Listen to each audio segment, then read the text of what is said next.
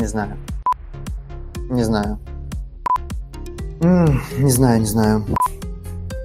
Да блин, где вы такие вопросы берете?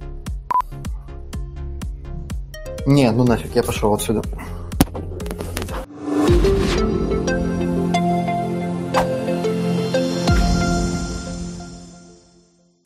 Всем привет!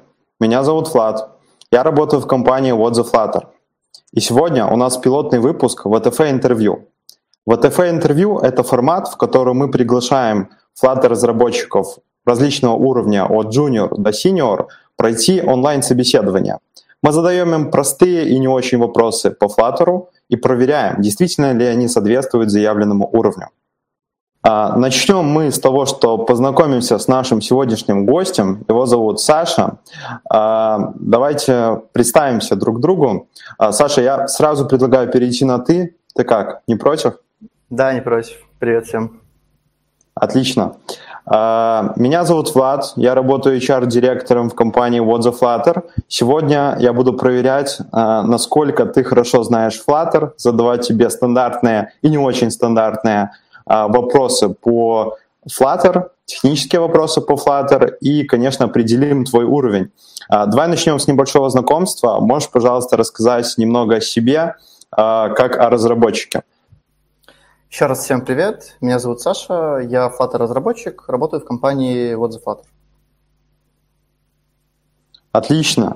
На какой уровень ты себя оцениваешь? То есть какие вопросы тебе сегодня задавать? До какого уровня пойдем? Лично я себя оцениваю на уровень Junior+, что-то между мидлом и джуном. Хотелось бы попробовать себя на уровень мидла. Отлично. Сегодня, значит, будем подтверждать твой уровень мидла. Теперь я немножко расскажу по формату нашего интервью. Интервью будет состоять из двух модулей. Первый модуль – это язык программирования Dart. Мы обсудим все, что касается Dart. Будут вопросы только по Dart. И второй модуль, конечно же, Flutter. Ну что, ты готов? Да, конечно. Отлично. Тогда погнали. Первый вопрос звучит так. Что ты знаешь вообще в целом о языке программирования Dart? Как его можешь охарактеризовать?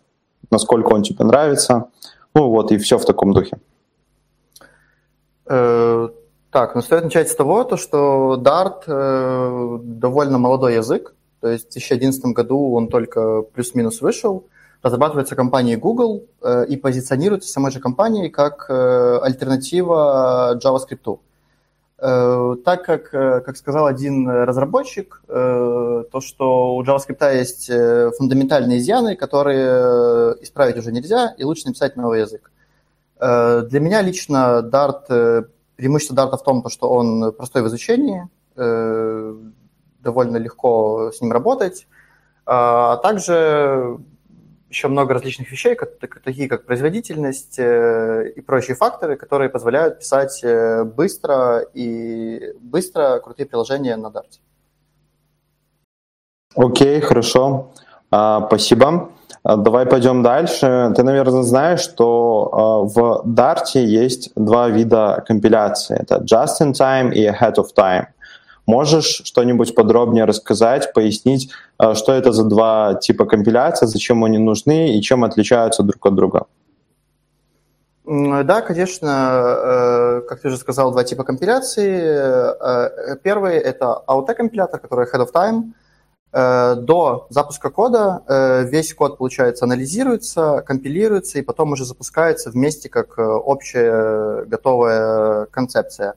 А just-in-time компилятор, он во время выполнения кода по частям, получается, идет по коду как там и выполняется в моменте, когда в рантайме, то есть работает в рантайме. Благодаря just-in-time компилятору есть такие возможности, как Hot Reload, Hot Restart, которые позволяют нам ускорять процесс разработки. Окей, хорошо. Поясни, пожалуйста, подробнее про ahead-of-time компиляцию. Вот на входе в компилятор у нас есть код, написанный на Dart. Что у нас будет на выходе? На выходе мы получим машинный код после ahead-of-time компиляции. То есть машинный код. Что такое машинный код? Это инструкции, которые понятны компилятору, то есть понятны, точнее, компилятору, которые понятны машине, самой процессор. Угу. Окей, хорошо. Тогда следующий вопрос. В Dart, допустим, у меня есть задача объявить строковую переменную. Я могу это сделать, написав, допустим, string a равно abc, и могу написать var a равно abc. В чем будет разница? Можешь рассказать? Разница будет в том, что когда мы объявляем var, у нас тип определяется, то есть у нас тип может меняться. То есть, например, мы объявляем var abc, потом, то есть на этом моменте будет компилятору понятно, что здесь строка. Потом мы можем, например, какое-то другое значение указать, и уже будет другое. Когда мы укажем строку, например, string a равно abc, то у нас это уже будет прям строкой-строкой. А если мы напишем var a равно abc, разрешит ли нам компилятор на следующей строчке написать a равно 5, то есть поменять тип? На следующей строчке да, разрешит, вроде. Тут я тебя подправлю, на самом деле не разрешит, если мы прямо на строке, в которой мы написали var a, явно задали тип, то этот тип уже будет неизменным. Но если мы, например, прописали var a, поставили точку запятой, тип не задали, то данный тип интерпретируется как dynamic, и уже тогда мы сможем спокойно менять. Да. Окей. Хорошо. Следующий вопрос. В Dart у нас есть два типа констант. Final и const. Можешь рассказать, в чем разница между ними? Так, разница в том, что два типа констант, const и final. Const должно быть известно до компиляции. То есть, например, нам нужно использовать какое-то, допустим, число p. Мы можем написать как final, так и const. То есть final можно использовать вообще везде, по сути. А вот const везде использовать нельзя. В чем различие? Const должно быть заранее известно, то есть мы там пишем const и какое-то значение четко известно, которое должно быть известно до компиляции. В случае же final мы можем... ограничение лишь в том, что оно должно быть инициализировано один раз. То есть, например, мы можем сделать что-то типа final, какая-то переменная, равно и какой-то метод, который, например, придет с базы данных. То есть мы до выполнения этого участка кода не знаем, что туда придет, и вот в этом основное отличие. То есть мы не можем использовать const для того, когда мы указываем то, чего мы еще не знаем. Окей. Следующий вопрос. В Dart у нас есть понятие анонимных функций. Можешь, пожалуйста, рассказать, что это такое и чем они отличаются от обычных функций? Анонимные функции – это функции, у которых нет имени. Мы их, получается, передаем как просто в качестве кода. Вот когда, например, нам не нужно выносить что-то в отдельную функцию, мы просто передаем это как частью кода, как объект. Окей, хорошо. Следующий вопрос. Для чего в Dart нужны именованные параметры в функциях и конструкторах? Что такое именованные параметры? Именованные параметры – это когда, например, у нас есть конструктор, в нем какое-то количество параметров, мы указываем фигурные скобки, и при передаче в этот конструктор каких-то значений мы должны прописывать именно по имени. То есть у нас будет каждая какая-то переменная, например, там будет в конструкторе ABC. Если мы сделаем их именованными, то будет A, то есть по конкретному имени передаем, B по конкретному имени передаем, C по конкретному имени передаем. Также именованные параметры являются необязательными, то есть мы можем передать два из них, а третий не передать. Окей, хорошо. Следующий вопрос звучит так. Какие существуют модификаторы доступа в Dart? Как мы можем ограничивать область видимости переменных, методов и классов? Так, в Dart нет такого широкого спектра модификаторов доступа, как, например, в других языках, какой-нибудь, например, Java. В Dart есть private модификатор доступа, который мы указываем без каких-либо ключевых слов. Мы просто нижнее подчеркивание ставим в названии функции, либо переменной, то есть перед именем устанавливаем нижнее подчеркивание, и данная часть кода будет доступна в какой-то определенной области, где мы ее объявили. Где мы... допустим, у нас в одном файле лежит два класса. И в первом классе, допустим, класс A, класс B. В первом классе у нас есть локальная переменная, то есть поле класса, и эта локальная переменная, она называется с нижнего подчеркивания, то есть является приватной. Вопрос, если мы создадим экземпляр первого класса, класса A, внутри класса B, которые лежат в пределах одного файла, будет ли доступ к приватному полю с нижнего подчеркивания, которое называется, у класса B к классу A? Я думаю, нет, не будет. У нас A будет доступен только в классе A.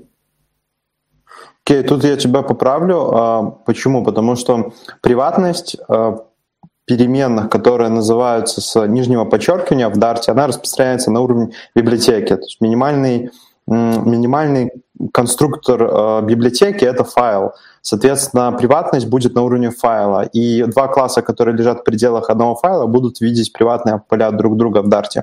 Если мы хотим сделать так, чтобы в классе прям все поля были приватные, виды только данному классу, то мы просто помещаем данный класс в отдельный файл. Угу. Хорошо. Хорошо. Следующий вопрос. В Dart есть такое интересное слово, ключевое, dynamic. Можешь про него, пожалуйста, подробнее рассказать? И вот чем dynamic отличается от var и от object, например? Так, dynamic – это динамический тип. То есть мы можем объявить какую-то переменную dynamic, и там может быть что угодно. Чем отличается от object и var? Object – это… Ну, в версии до Null Safety это был как основной класс, от которого все наследуется. Вот. И то есть это как общее было. И получается разница между Dynamic, var и Object вроде как в начальных значениях, если я не ошибаюсь. Давай поговорим про, скажем, способ применения. Вот, допустим, мы хотим поменять тип переменной конкретной в рантайме. Что для этого нам нужно использовать? Object, var или dynamic? И что Dart позволит для такой задачи использовать? Я думаю, нам нужно использовать dynamic, и Dart позволит использовать dynamic, если нам нужно изменять переменную. Окей, я согласен здесь. Тогда подобрались мы уже практически к ключевому отличию Object от Dynamic.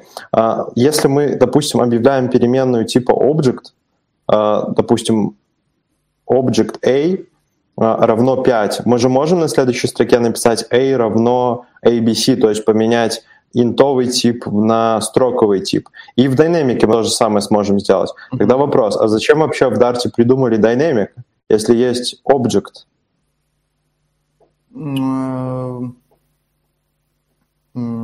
Хороший вопрос. Вероятно, сейчас я вспомню. Я помню, что читал по этому поводу.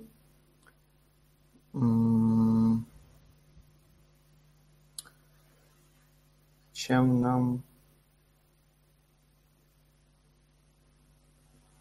Нет, не могу вспомнить. Помни, пожалуйста.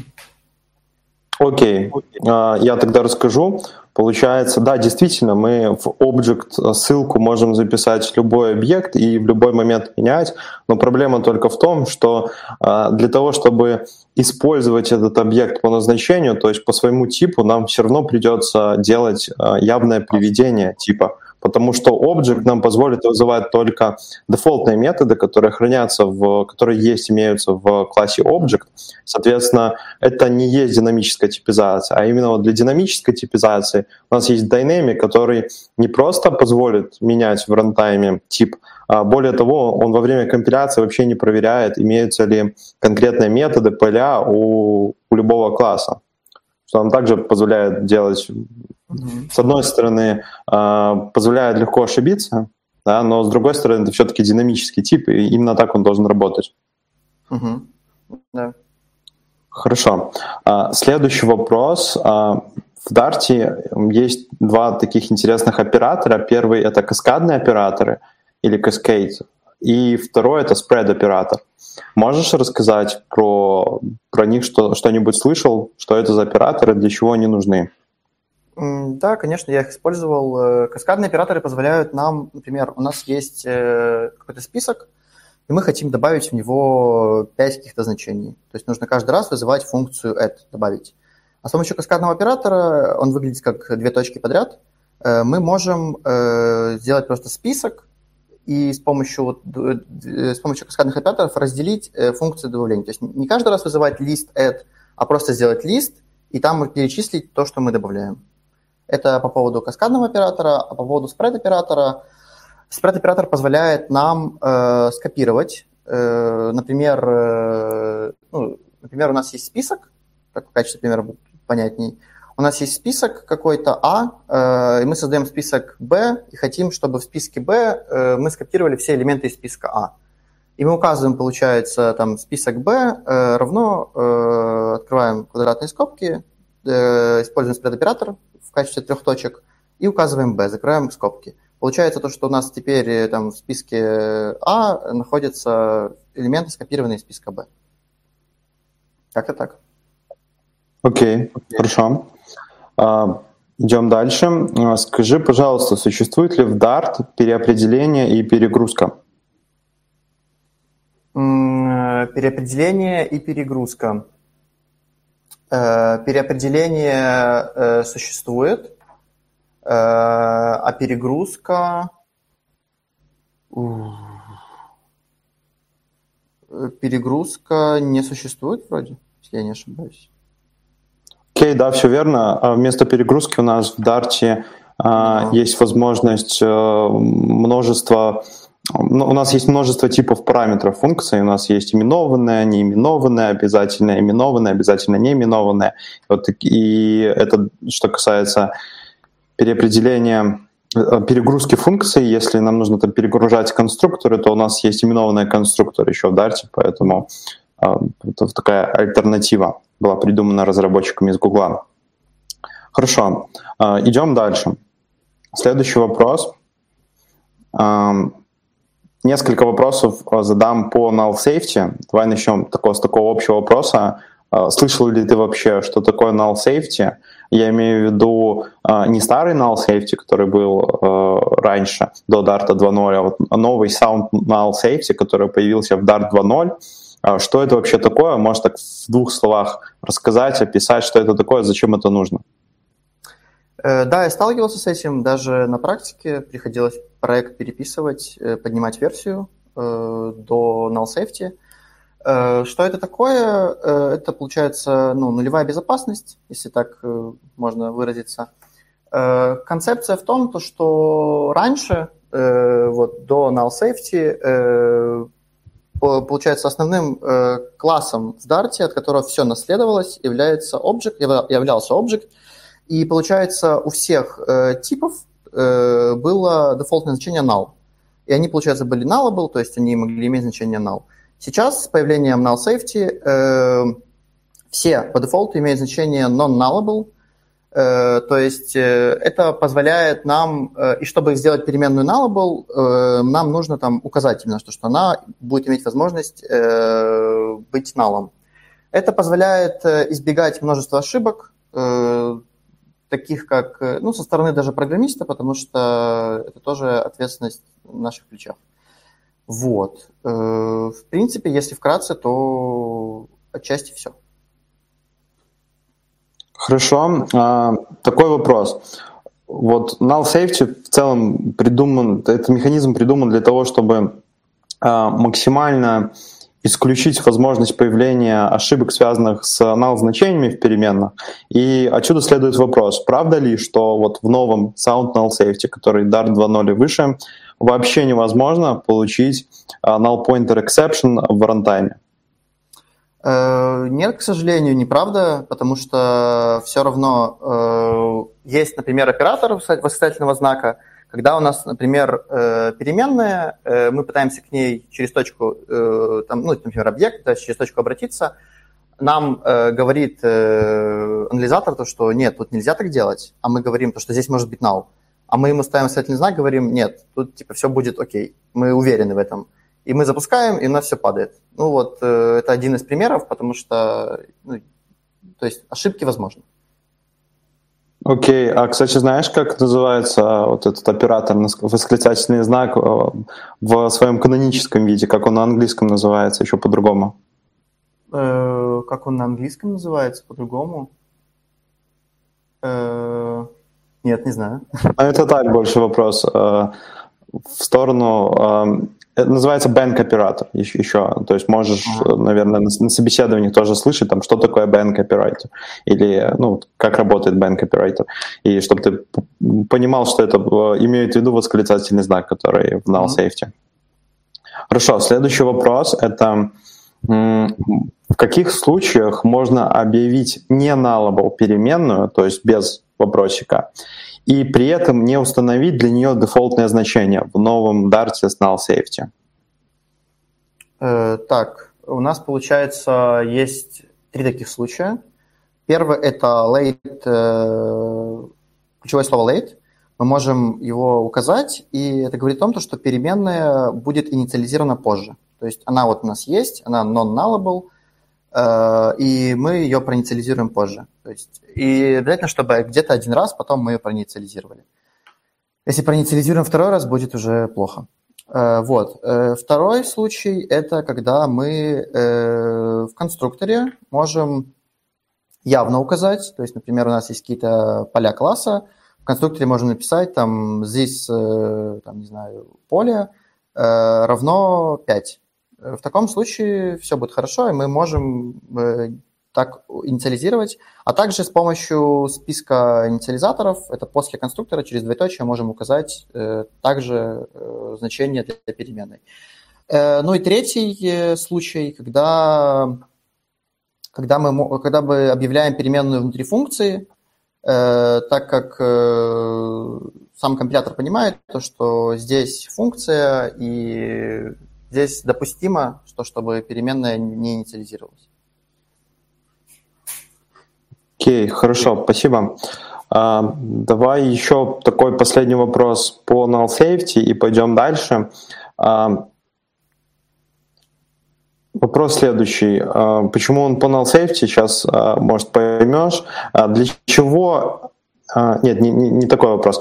Можно ли объявить локальную final переменную и не задать для нее значение дефолтное сразу же? Локальную final переменную и для нее не задать сразу же дефолтное значение? Да, я вот почему спрашиваю. Вот в старом Дарте был такой вот один-единственный кейс, когда мы могли объявить final переменную и не задать значение. Это кейс, когда final переменная передавалась в конструкторе, так, либо задавалась в инициализаторе. Соответственно, сейчас в Dart 2.0 были ли какие-то сделаны изменения в этой части? То есть можно ли сейчас локально объявить final переменную и не задать для нее значение? Я думаю, сейчас нельзя, потому что если мы объявим локально final переменную, она будет сразу типа non-nullable, и мы потом не сможем ее... проинициализировать, но только если мы добавим late, получается, чисто теоретически. Но я не очень уверен.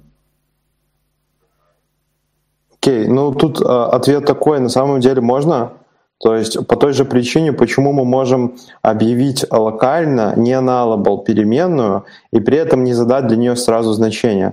То есть здесь есть корреляция. Так как в новом Dart разработчики добавили возможность компилятору анализировать дерево, да, ветвей, чтобы хотя во всех ветвях дерева, во всех условиях было задано значение для не nullable переменной, то, соответственно, сюда же еще перекладывается возможность проверки также для final переменной. То есть что final переменная, она... будет задана в данной функции. Поэтому вот такое тоже, такое есть нововведение. Так, следующий вопрос. По Dart есть такая важная область, которую стоит затронуть, это то, как работает Dart с точки зрения многопоточности, асинхронности. Можешь рассказать вообще все, что ты знаешь по этому поводу, как в Dart мы там, с помощью чего Dart позволяет осуществлять нам асинхронные операции, такие как походы в сеть, запросы к базам данных и так далее? Так, начну вообще с того, что для чего нам асинхронность нужна, в принципе. Когда мы выполняем код последовательно, то есть у нас есть просто какая-то очередность последовательного выполнения, на практике случаются моменты, когда, вот, как ты сказал, нужно, например, что-то взять из сети. Понятно, что эта операция будет не мгновенная, это будет занимать какое-то время.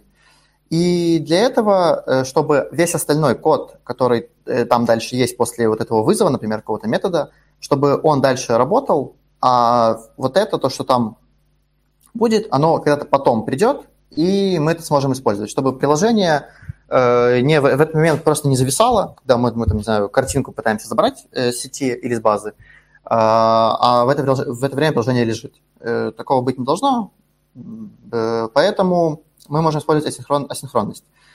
Что это такое? Например, вот на примере того же метода забора картинки. Мы можем указать ключевое слово async в сигнатуре метода.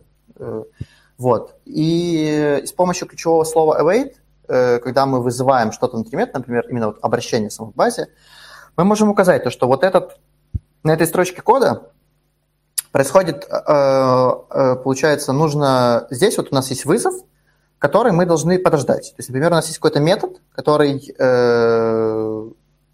делает запрос и потом возвращает значение. И мы, получается, говорим о том, что с помощью async await мы метод делаем асинхронным. Его результат будет когда-то в будущем, то есть в данном, не прямо вот мгновенно, когда мы его вызвали.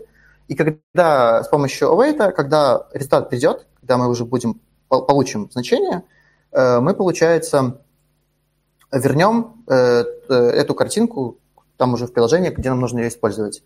Еще такой плюсом, то, что вот когда мы это делаем с помощью await, все остальное приложение на Flutter является кликабельным. То есть, да, у нас есть какая-то там загрузка, это все, запрос ушел, мы ждем его, но нет такого, то, что в это время приложение вообще не отвечает, то есть там нельзя ничего нажать, все нажимается, все можно, просто этой картинки еще нет. То есть мы ждем ее там когда-то в будущем. Окей, хорошо.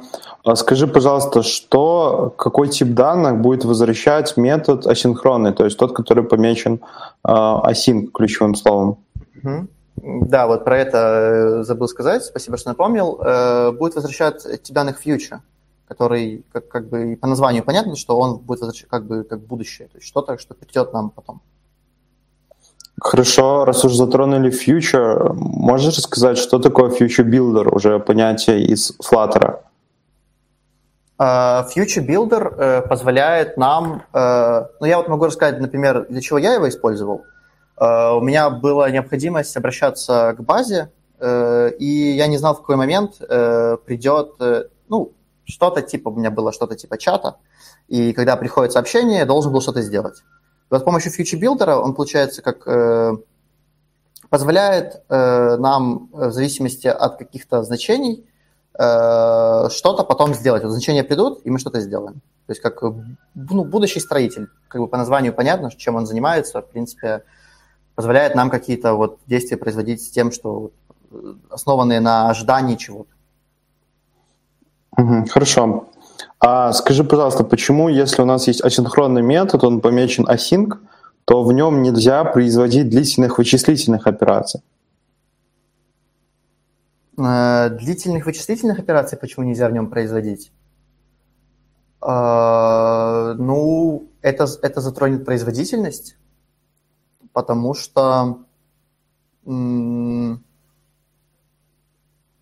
это очень плохо отразится на производительности, если мы так будем делать. Но точно сказать, почему не могу, потому что сам на практике не пробовал. Это явно плохой подход. Окей, я тогда здесь вкратце расскажу тебе и, в принципе, нашим зрителям или слушателям подкаста то, что если у нас есть какой-то асинхронный метод, и он в любом случае при вызове мы его вызовем событийно, то есть это будет являться событием для нашего event-лупа, который, собственно, позволяет в Dart реализовывать асинхронность.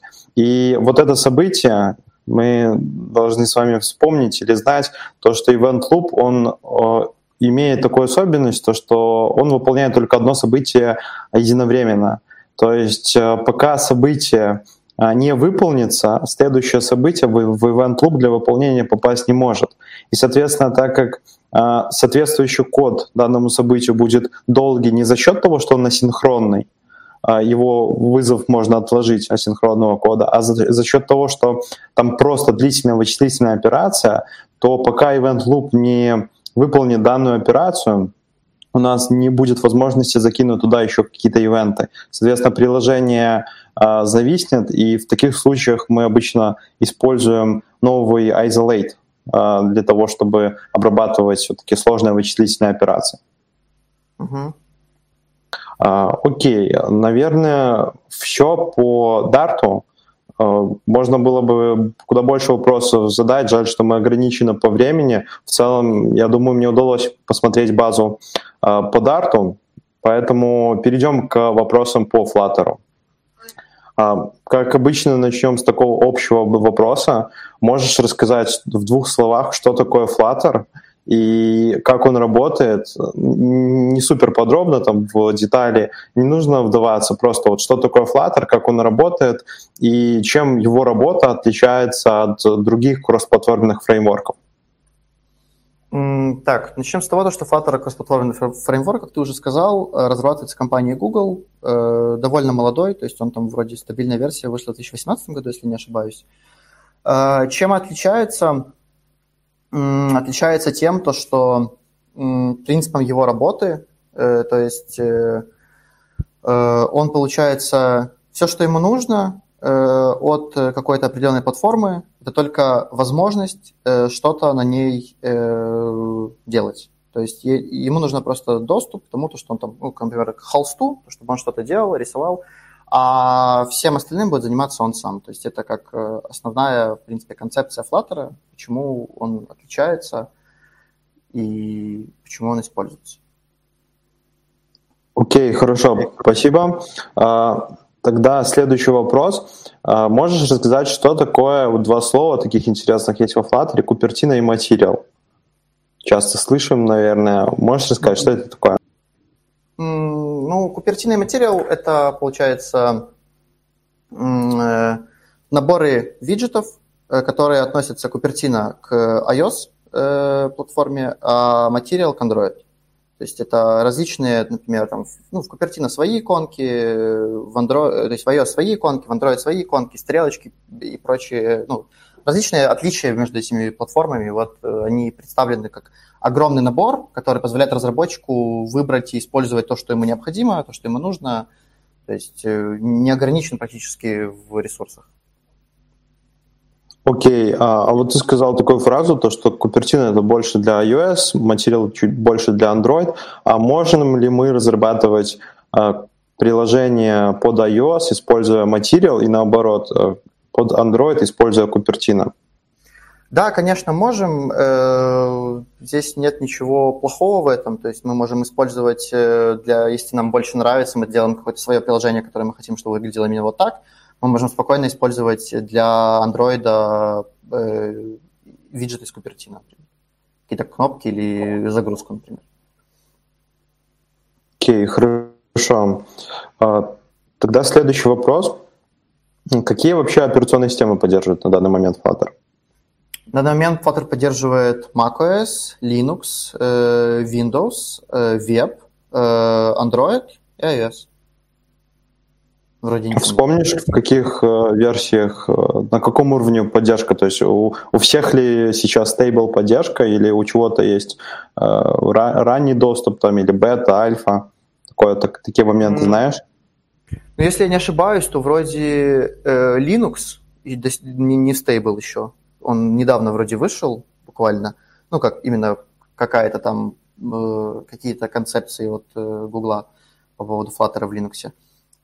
И в вебе, не уверен насчет стабильной версии в вебе, но пока что в вебе он так работает. Ну, Местами хотелось бы лучше и может лучше, я думаю.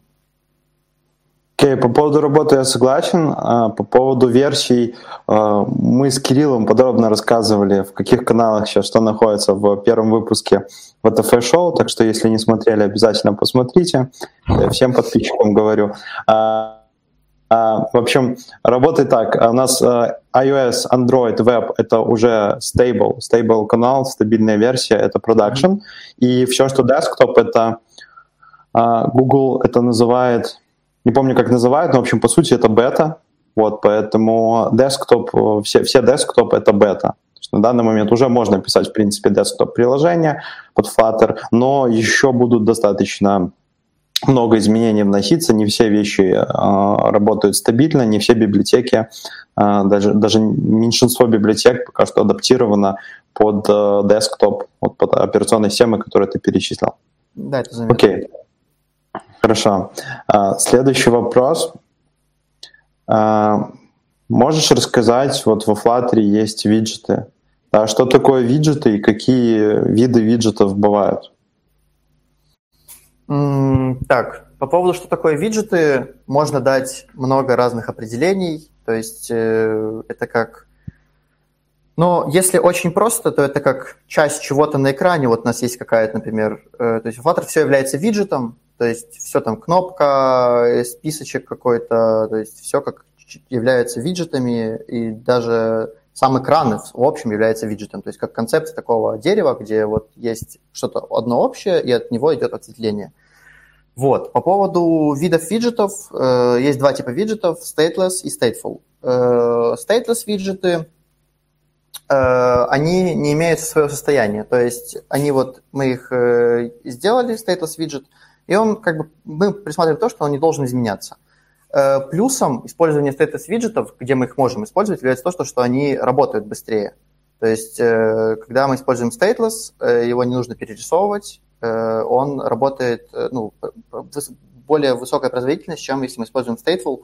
Поэтому там, где мы можем использовать stateless, мы, как бы, по идее, должны его использовать. По поводу stateful, они описываются двумя классами. Один является самим виджетом, а другой является классом состояний.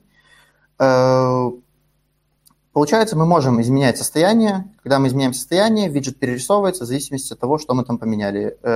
У Flutter нет неявного отслеживания состояний, то есть нам нужно именно указать с помощью, например, setState, то, что мы состояние поменяли. Если мы просто изменим значение, Flutter сам не отследит это, и значение не поменяется.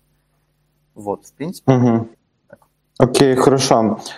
Есть такое понятие, как Inherited Widget во Flutter. Можешь здесь рассказать, что это такое и где это применяется?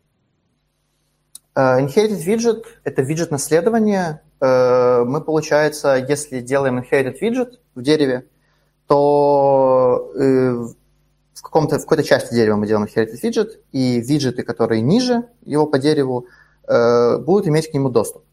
Делается это для чего?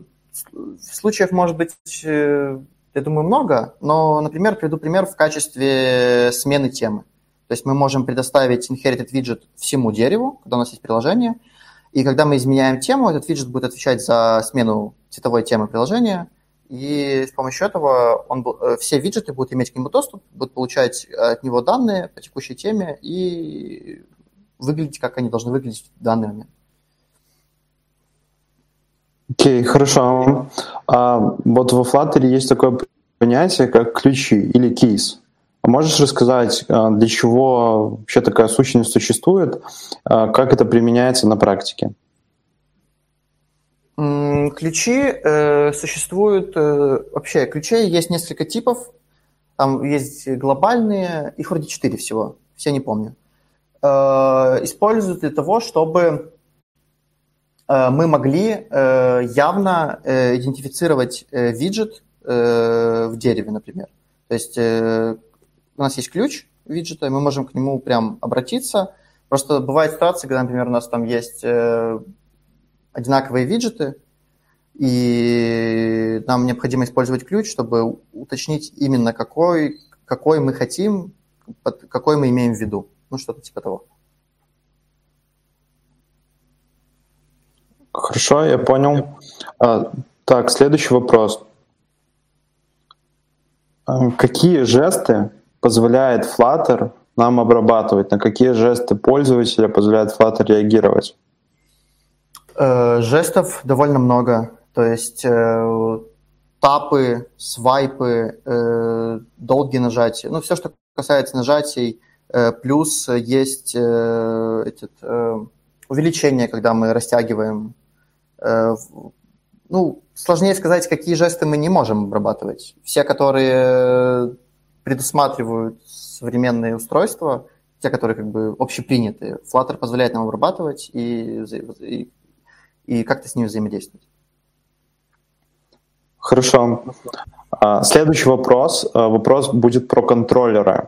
Есть такое понятие во Flutter, как виджет-контроллеры. Скажи, пожалуйста, доводилось ли тебе их использовать, и расскажи, для чего они вообще нужны. Да, конечно, доводилось. Самый простой пример, например, когда у нас есть какое-то поле для ввода текста, и мы используем контроллер для того, чтобы отслеживать, там, что-то мы ввели, не ввели. То есть он как контроллер, получается, отслеживает состояние виджета текущее и позволяет нам с помощью этого состояния что-то там реагировать. То есть, например, любые возможные действия, то есть там ввели символ, поменяли кнопку ввода на другую. Ну, например, в качестве, вот еще один такой пример, для чего можно использоваться. Вот ввели мы символ, и как, например, в том же Телеграме мы хотим, чтобы кнопка поменялась с записи голоса на, точнее, с отправки сообщения на запись голоса, или наоборот. Вот, мы для этого можем использовать, и таких случаев много. То есть контроллер позволяет нам отслеживать состояние виджета. Окей, а теперь будет такой вопрос составной из нескольких виджетов. То есть я тебе сейчас перечислю несколько виджетов, и ты просто расскажешь про каждый вкратце, где он применяется. Окей, давай так. Первый – это Scaffold, Container, Expanded, и, в принципе, и Material App. Так, начнем по иерархии. Ты чуть-чуть их перемешал, видимо, специально. Material App – это виджет, который, в общем, является нашим Material-приложением. То есть, если мы указываем виджет Material App, мы говорим о том, что мы собираемся использовать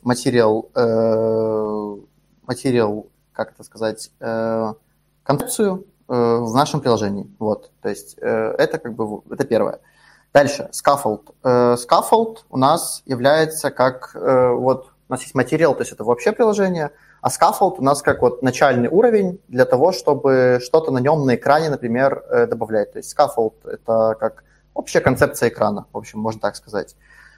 Далее, что там ты говорил? Контейнер, да, правильно? Контейнер используется для того, чтобы нам какую-то область выделить, то есть, что-то, например, какую-то часть, мы там, не знаю, хотим использовать 160 на 160 размером какой-то квадратик, например. Вот для этого можно использовать контейнер, то есть как поместить что-то во что-то, то есть как и контейнер в реальной жизни, для чего используется.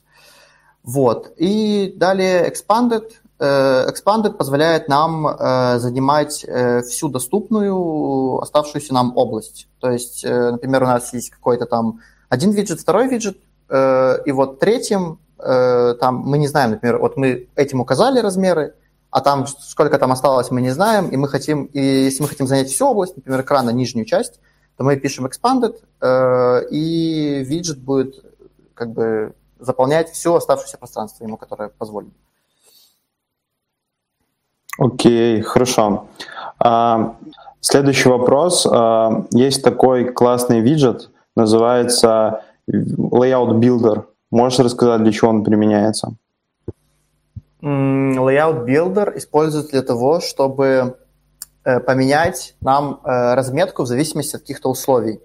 Например, у меня буквально недавно была ситуация, когда нужно было сделать кое-какую адаптивность, и в зависимости от размера экрана, так как приложение было одновременно там и на планшетах, и в браузере.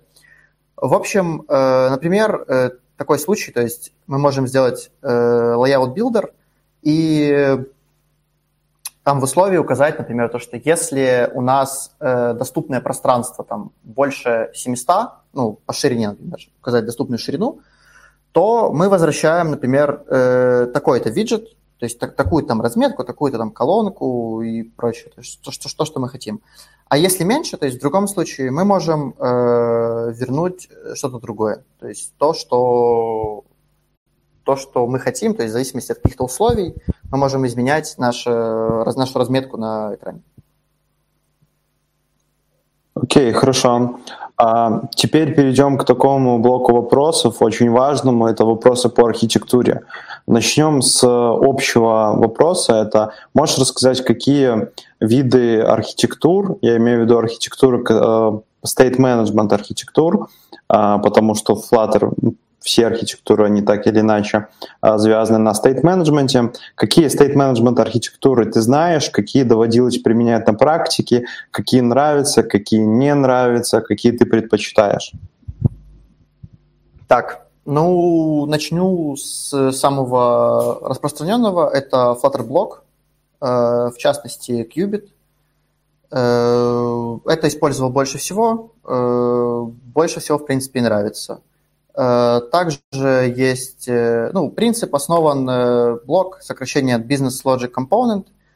То, что у нас разделяется, получается отдельно то, что относится к юзер-интерфейсу, относится отдельно, и часть, которая отвечает за всякую логику взаимодействия, одно относится отдельно. То, чтобы, получается, то, что относится к Flutter, его виджеты должны заниматься там вычислениями и прочим, идет просто обмен. То есть, если, например, на примере Cubit мы отправляем какую-то функцию в Cubit, а нам возвращается какое-то новое состояние. То есть нам Cubit нам, получается, возвращает состояние, которое перерисовывается на экране. Вот.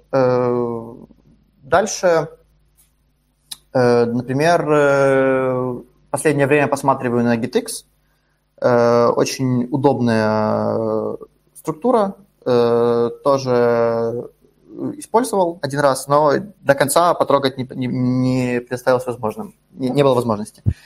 Вот. Концепция тоже построена на том, что у нас есть какой-то контроллер. Именно у нас есть виджет, для него есть контроллер. И в этом контроллере происходят какие-то действия, которые мы хотим. То есть там, ну, очень, грубо говоря, похоже с контроллером, который мы упоминали до этого, на примере там TextFormField. Здесь именно контроллер у всего там, например, экрана, там виджета, неважно. И мы, получается, с помощью этого контроллера, то есть он выступает, в принципе, можно сравнить ее с Cubit, то есть по примеру взаимодействия тоже мы вызываем какую-то функцию, и у нас изменяется экран, то есть изменяется состояние. Вот. В принципе, что еще сказать по поводу стейт-менеджмента? Ну, много различных существует вариантов, и выбор архитектуры нет никогда идеального решения. Всегда, ну, просто есть решение, которое наиболее подходит под какую-то конкретную задачу. Вот. В принципе, все. Окей, а скажи, приходилось ли тебе применять такие более простые архитектуры, архитектурные решения, такие как там Inherited Widget или Provider, например? Да, приходилось. Вот я, как уже упоминал, по поводу Inherited Widget, одно из первых приложений было, когда нужно было делать смену темы, и я делал ее с помощью Inherited Widget. Мне тогда показалось это, ну, неплохим решением. В принципе, оно и так плюс-минус нормально. Вот. Использовал. По поводу провайдеров, честно, не помню. Наверное, использовал, но, вероятно, не в ближайшее время, не в ближайшем прошлом. Окей, я понял, хорошо. Давай поговорим про анимации во Flutter. Говорят, что Flutter вообще очень богат на фреймворк анимаций. Что ты по этому поводу знаешь? Какие анимации тебе приходилось реализовывать во Flutter? Может, какую-нибудь самую сложную, например, вспомнишь анимацию? И какие для этого во Flutter на данный момент существуют инструменты? Так, По поводу анимаций. Flutter действительно с анимациями очень дружит. То есть все, что касается пользовательского интерфейса, красоты, любого там взаимодействия, Flutter в этом хорош, действительно. Поэтому его, например, часто используют, то, что вот говорят, такое выражение, то, что Flutter хорошо используется, когда нужно быстро показать какой-то проект с минимальными вложениями, быстро показать, например, заказчику. Вот. По поводу анимаций. Анимации тоже очень много различных, то есть так же, как и по поводу жестов, сложнее сказать, каких нет. Много разработчиков представляется большой функционал, то есть можно использовать там слайды, увеличение, там, мигание, масштабирование, то есть все, что там угодно, можно использовать. Вот. Что мне доводилось использовать? Я использовал красивые анимации переходов между страницами, потому что это то, где чаще всего пользователь, если в приложении много страниц, где он чаще всего взаимодействует. Я вот это делал.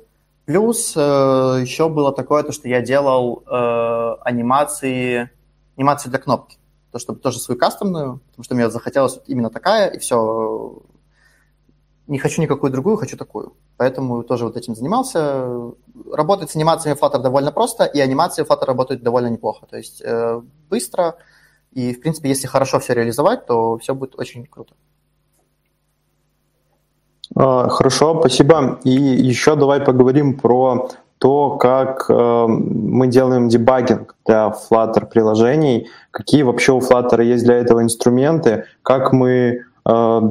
дебажим Flutter-приложение, можем ли вообще там ставить брейкпоинты, например, или что-то есть посложнее для того, чтобы отслеживать во время разработки состояние приложения, отслеживать то, насколько хорошо оно работает, сколько багов, эксепшенов и так далее возникает, какие запросы в сеть отправляются и так далее. Есть ли что-то, какое-то решение у Flutter для такой задачи? Да, конечно, есть, так как Flutter пользуется все больше и больше людей, да и, в принципе, как бы современная технология, поэтому такие вещи необходимы. Мы можем, как ты уже сказал, там, ставить брейкпоинты, дебажить, отслеживаем состояние, то есть мы там можем поставить хоть миллион брейкпоинтов и отслеживать состояние нашего приложение в любой момент, когда мы захотим. Плюс есть там различные штуки, вот как вы уже упоминали, вроде WTF-шоу, по поводу вот недавно то, что связано с памятью, отслеживанием памяти. То есть можно отслеживать не просто объем оперативной памяти, а вот как, например, определять узкие места в приложении, когда, то есть так чисто визуально можем не заметить, а когда мы это можем отследить именно вот уже по графикам, когда мы видим, сколько у нас памяти, мы можем понять, что, вот да, здесь я накосячил, здесь написано не очень хорошо, и это нужно переписать. Вот. Так что средств очень много. Также вот про Hot Reload, Hot Restart значительно позволяет ускорить процесс дебагинга и разработки, потому что действительно, местами, если бы этого не было, я не представляю, насколько бы дольше пришлось потратить времени на разработку и дебагинг. Отлично, спасибо. Еще хочу задать тебе такой организационный вопрос. Это какие твои задачи вот, типовые на проектах? То есть какого уровня решения инженерные ты можешь принимать на той позиции, на которой ты сейчас находишься? Это просто фиксы каких-то мелких багов, или ты там можешь брать на себя ответственность, закрывать целиком фичи, или даже брать ответственность за архитектуру. Вот расскажи в этом плане, какие задачи на данный момент у тебя на проектах? На данный момент, если говорить в общем о проектах, которые уже были, то в основном это фикс багов и внедрение фич, тоже также я могу на себя взять, и также внедрение различных сервисов. То есть для отслеживания, для всего, то есть сервисы в приложении. По поводу архитектуры, да, мне приходилось закладывать архитектуру, но я думаю, это был больше разовый случай, чем на постоянке. Пришлось. Один раз было нужно заложить полностью архитектуру для приложения, потому что было все довольно плачевно. Вот. А если говорить о типовых задачах, то это в первую очередь внедрение фич и фиксинг различных багов, которых бывает иногда очень-очень много. Окей, хорошо, спасибо.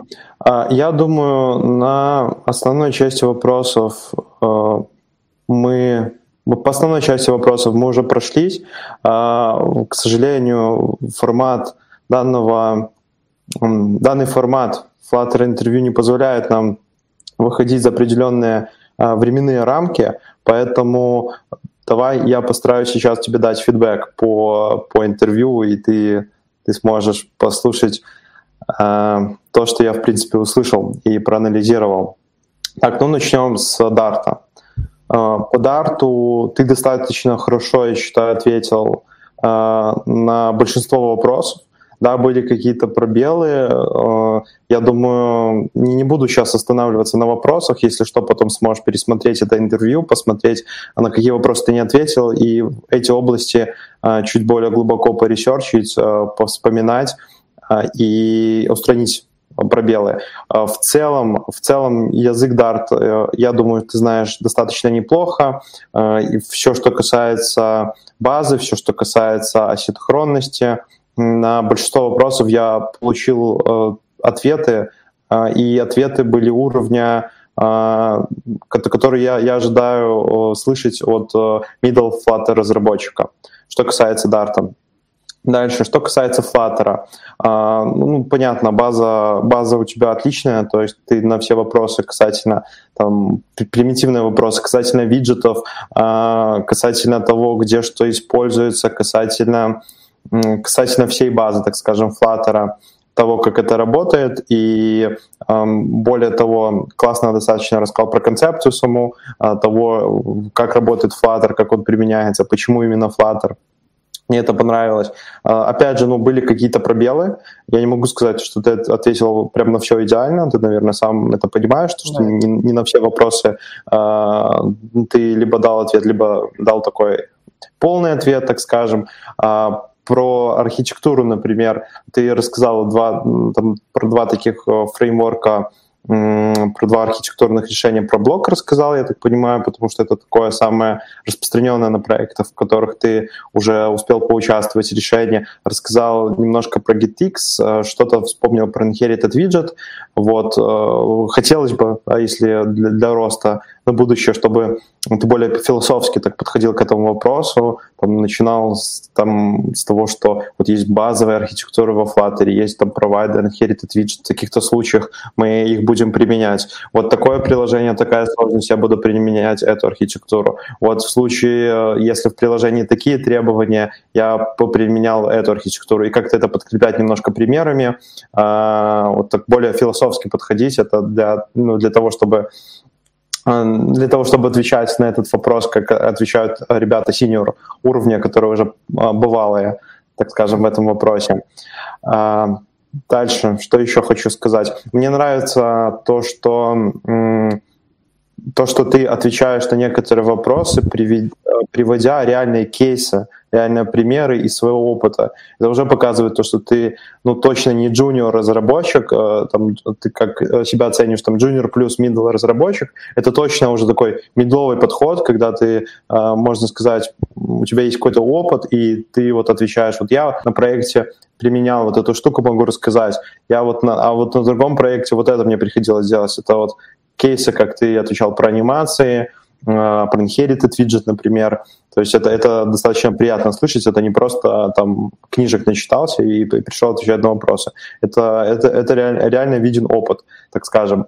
Что касается ответа на вопрос, твои задачи, твои зоны ответственности, это тоже понятно, что команда тебя оценивает тоже уже далеко не на джуниор уровень, но пока и не на синьор уровень. Как я понял, у тебя не было кейсов, чтобы ты полностью с нуля закладывал архитектуру, принимал какие-то глобальные решения, но при этом ты уже далеко не просто фиксишь баги и ревьюешь код просто, а уже какие-то полноценные фичи разрабатываешь, закрываешь, взаимодействуешь в команде, что также подтверждает твой мидловый уровень. Поэтому такая хорошая новость. Я считаю, что ты свой уровень подтвердил.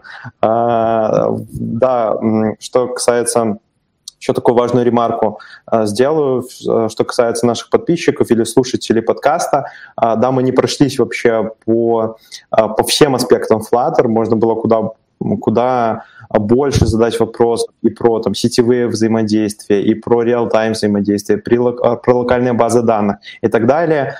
Только единственный момент, то, что цели у нас такой не было у нас вообще прощупать цели, не было цели прощупать все вообще аспекты Flutter, была цель пройтись вот по каким-то основным вопросом, взять разные области, затронуть и посмотреть, как разработчик на эти вопросы отвечает. Поэтому прошлись по тем областям, которые успели обратить внимание. В следующий раз, возможно, в следующих интервью будут немножко другие области. И так потихоньку-потихоньку мы будем вообще покрывать весь Flutter. Поэтому как-то так. Всем тогда, наверное, будем тогда завершать наше интервью. Всем пока. Ребята, подписывайтесь на наш канал, ставьте лайки, колокольчики. Я уже запомнил, что нужно говорить в таких случаях. Да, выучил. Ставьте лайки, колокольчики, пишите комментарии, пишите вопросы по Flutter, которые можно добавить в следующее интервью. Пишите вопросы, пишите претензии, если вы чем-то не согласны относительно моих вопросов. Я не претендую на роль лучшего Flutter-интервьюера в мире, поэтому будем рады конструктивной критике. И до следующего раза в выпуске WTF-интервью или WTF-шоу. Пока. Да, всем пока.